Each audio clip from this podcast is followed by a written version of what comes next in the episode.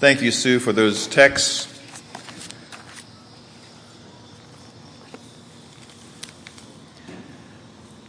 Ungrateful tenants. A farmer with five soil types and 50 rolling acres. Two persons using their abilities to expand their employer's holdings, and one just sitting on their duff. Two sons. One says, Dad, I'll do what you say, but then he doesn't. And the other says, No, Dad, I'm not doing that. And then he does obey his dad. An employee whose huge debt is written off by his employer, and then he in turn arrests a friend of his because he could not repay a small amount owed to him. One lost sheep out of a hundred, one lost coin out of ten, and a lost piece of valuable jewelry. a father and two sons, one wasting the family heritage, spoiling it in more ways than one, and then repenting. The other home all the time with those benefits and yet resentful. An employer who pays his employees all the same wage no matter how long they've been with the corporation. What are these? All stories told by Jesus to illustrate this concept of God's kingdom, or God's ways, or God's values, or God's ethic. And he rarely taught in any other way, which is kind of fitting because it's not just what he taught, but that it's, it's his method, which sometimes just leaves people scratching their heads. What in the world is he talking about? Now, there are numerous kingdom apps that we can download to kind of get an idea of how this concept of kingdom has been understood over the years. And one of them, of course, is from the Samuel text that Sue read. And here we find that David is the most unlikely, unlikely son of Jesse. And he is the one that is anointed to be the king. And king he was with geographically defined boundaries, but not without struggle, not without resistance, not without battles with other nations, and not without battles with his own ego or in sense of entitlement. David's kingdom, if you download this app, you'll find out that David's, this app is, the kingdom is defined by regulations and requirements and protocol, all designed to ensure the national security of Israel. Its territory reaches as far south as the, as the Gulf of Aqaba and the River of Egypt, about 45 miles southwest of Gaza. It stretched at its height as far north as the Euphrates River. To the west, to the shores of the Mediterranean Sea, and to the east, to the Arabian Desert. And in this kingdom, David establishes a standing army. He levies taxes. He builds a labor force. He establishes a central worshiping center in Jerusalem. And given the authority to do all these, also leads to misuse and entitlement as seen in the Bathsheba and Uriah account. And yet, this kingdom is not universally embraced by all within its boundaries and it's defined by political power, geographical boundaries, as we've said, cultural customs, and by military might. But there are other kind of apps you can download when you want to find out about kingdoms and the idea of kingdom. Over the years, people have downloaded these ideas about God's kingdom. One is that it's temporary guidelines, and this is expressed in the Gospels and New Testament sometimes. The kingdom is simply guidelines until the world soon ends in Jesus' time, as some thought. Or you can download an app that says that uh, Jesus, this kingdom is, is only present when Jesus was alive, not for later on. Or it's, it's a, a future, just go the opposite. It's a future kind of existence or phenomenon. Or it's identified with a particular culture or nation or people group. Or more so, sometimes it's identified as a, simply an inner spiritual experience. That's what God's kingdom is about. Or the institutional church. Or it's simply, not just simply, but it's only heaven in the afterlife. But in contrast to all these apps we can download, Mark's gospel quotes Jesus describing yet another kind of kingdom in these two parables read by Sue. And we do note that these two parables do not fully illustrate the entirety of the kingdom, but they illustrate two aspects which we go to today.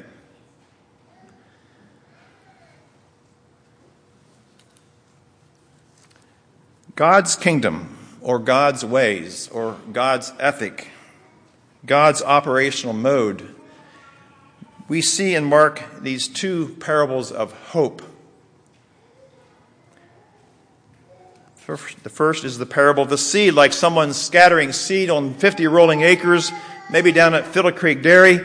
And then the sower, the farmer, goes on with life, working and sleeping and rising each day. And it kind of insinuates that the farmer does not much do else afterwards, which we know is not true. But, but it kind of insinuates that the seed is planted and life goes on. And, and part of that is certainly true.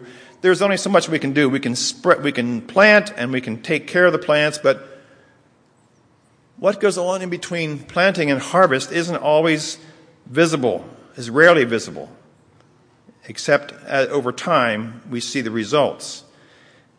And so the farmer goes on, working and sleeping and rising each day. And meanwhile, these seeds sprout and they grow up and they head into grain without seemingly much effort from the sower. And while the focus appears to be here on the farmer's inactivity, which I find to be kind of an oxymoron, farmer and inactivity just doesn't quite go together for me. But the point is, the farmer doesn't have full control over this growth. The farmer is like a follower of Jesus who do not have complete assurance that all crops will turn out well, that all things will turn out well. Setbacks will happen. But the seed of faith has been planted, and the followers of Jesus are to be patient and trust in God's ways. That there is hope in something beyond the farmer's ability and disciples' ability, something out of our control. It reminds me of a conversation I had with my cousin's husband this week.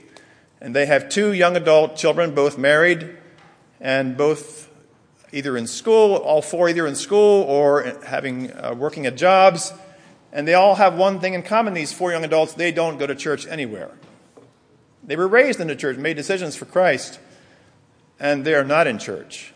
They are not seemingly interested at all in church. And it bothers my cousin and husband a great deal.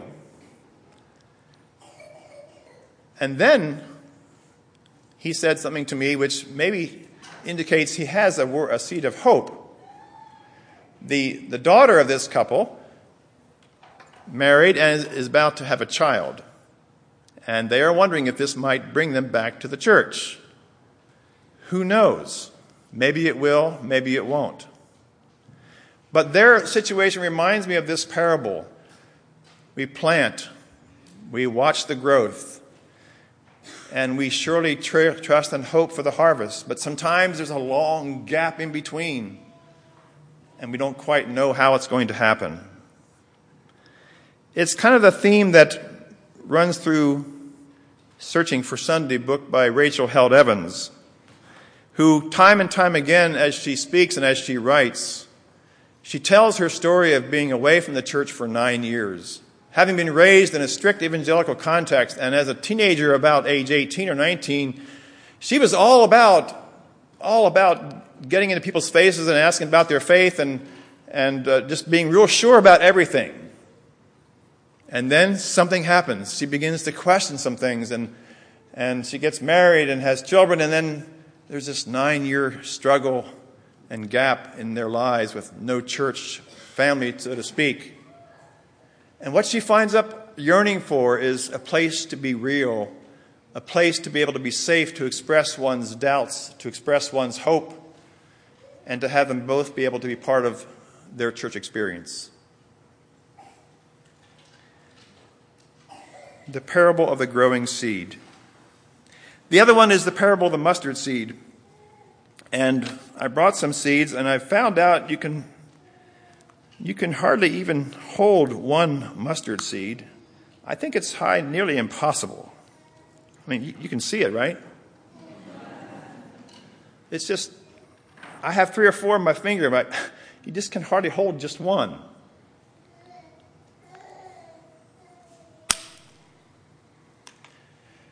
But as the parable says, God's kingdom is about this small, little, insignificant seed, invisible almost to a T, almost to one's eyesight, becoming a very effective plant in the garden, not as the biggest tree, but as the biggest shrub in the garden, and having more than one purpose eventually as it grows. And who would have thought?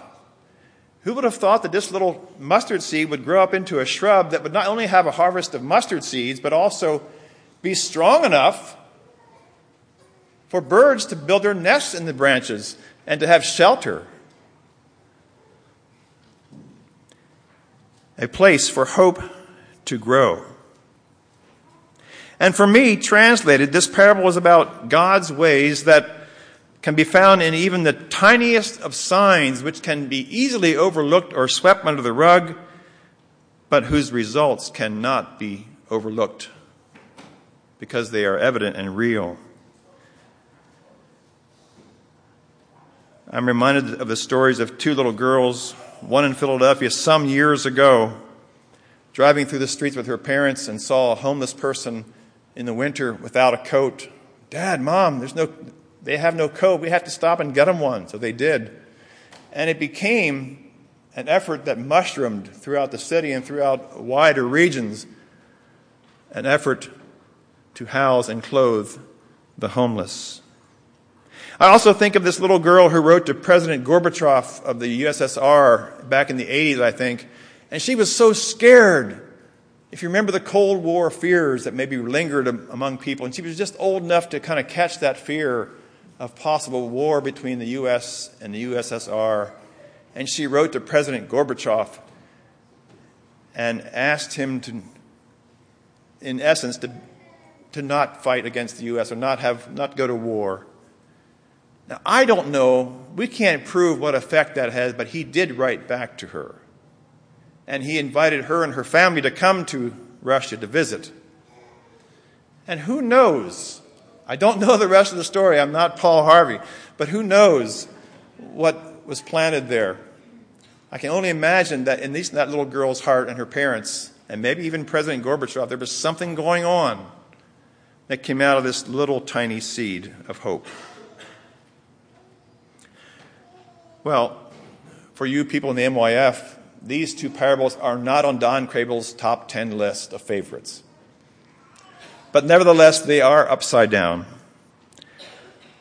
They are upside down in that the human way, at least as myself, as a human, I too often try to control the whole process. And here we are told to plant and let go. In the second parable, we see the smallest and the weakest has unique value for God's ways. And so it appears that God's kingdom is found in the activity of people.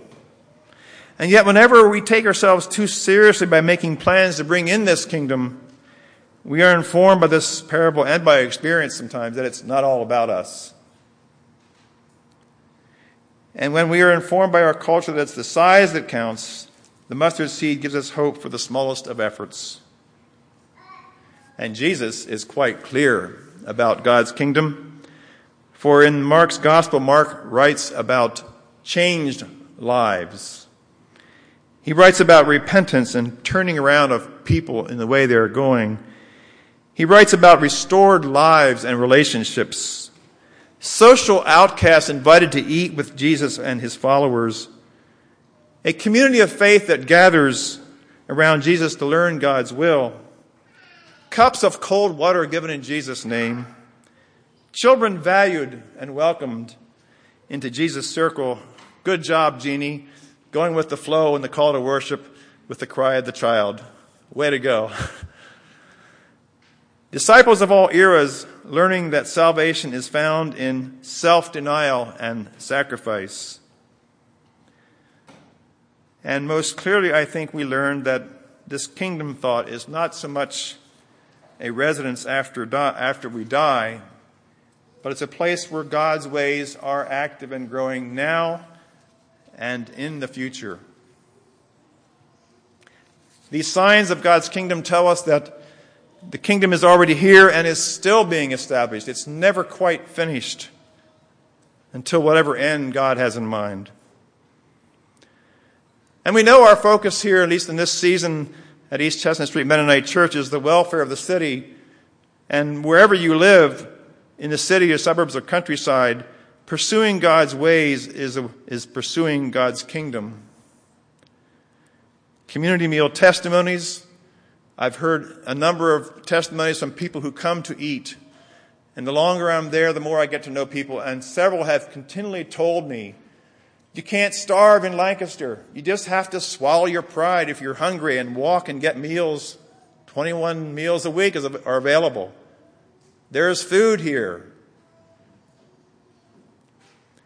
But perhaps for myself, the most meaningful description of this kingdom is found in Luke 10, where the disciples are sent out two by two.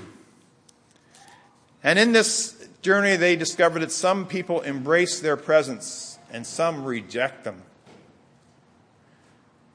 And the words that follow each account of acceptance or rejection is the same. Yet the kingdom of God is near. For me, that is very hopeful. That it's not just about me or my efforts. It's not about my success or failures. That does not define the presence of God's kingdom. It's much further beyond and bigger than me. So, Lord, may your kingdom come on earth. May your will be done on earth now, just as it is surely in heaven. Amen.